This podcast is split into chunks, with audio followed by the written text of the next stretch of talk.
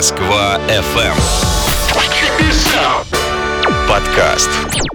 Привет! В ближайшие несколько минут пять самых обсуждаемых и заметных событий этой недели. Погнали! Пятое место. Кирилла Серебренникова приговорили к условному сроку по делу седьмой студии. Его признали виновным в мошенничестве в особо крупном размере, а также главой преступной группы.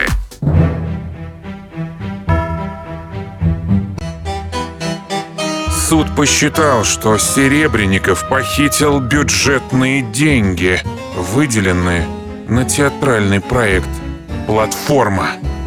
Речь идет о сумме 129 миллионов рублей. Их нужно будет вернуть Министерству культуры и заплатить штраф. Статью экс-начальника Департамента господдержки ведомства Софью Апфельбаум изменили на халатность и освободили от наказания по истечению срока давности. Четвертое место. Москва снимает ограничения. Тепло, светло.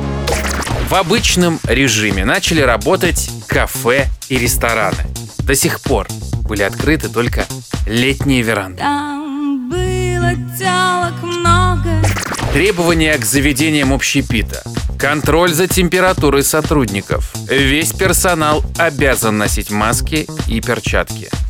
Расстановка столов на дистанции полтора метра. Ой, блестяще! Блестяще! Также теперь разрешено посещать фитнес-клубы и бассейны. Там тоже действуют свои правила. На одного человека предусмотрено 4 квадратных метра, как в программе «Доступное жилье». Люди занимаются через тренажер или они должны быть на расстоянии полтора метра друг от друга. Я это ты,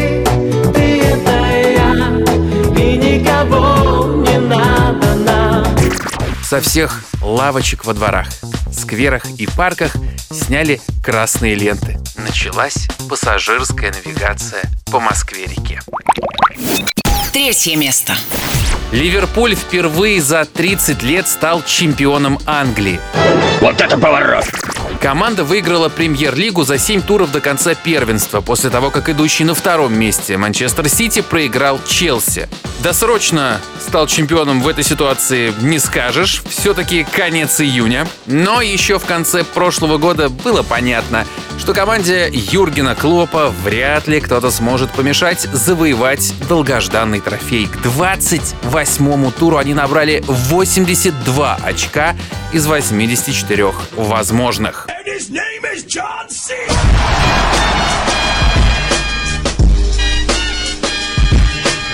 Ливерпуль в 19 раз в своей истории стал чемпионом Англии.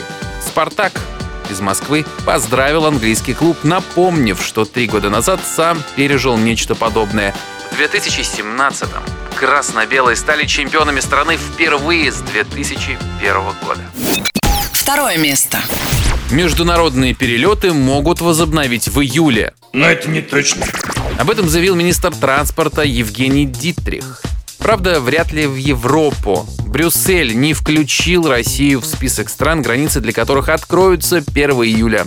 В первую очередь для россиян станут доступны страны СНГ. Говорят, в Российском союзе туриндустрии. Четко. На открытие более массовых направлений до конца лета лучше не рассчитывать. Россия прекратила авиасообщение с другими странами из-за эпидемии ковида в конце марта. Исключением стали вывозные грузовые почтовые рейсы. Позднее правительство открыло границы для россиян, которые отправляются за рубеж на работу, учебу или лечение. Первое место. В России началось голосование по поправкам в Конституцию. Выборы, выборы, кандидаты. отсутствует. Голосование продлится в течение нескольких дней и завершится вечером 1 июля. Этот день объявлен выходным. В Москве работают более трех с половиной тысяч участков для голосования. У всех, кто пришел, проверяют температуру. Те, у кого она повышенная, тоже могут проголосовать, но в отдельном помещении. Никакого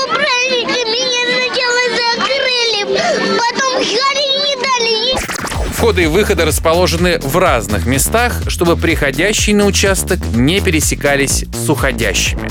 Вопрос, на который нужно ответить всего один, и звучит он так. Вы одобряете изменения в Конституцию России?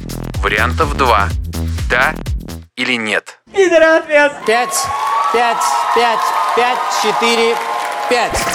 В Москве отдать свой голос можно не только на участке, но и онлайн на портале 2020og.ru.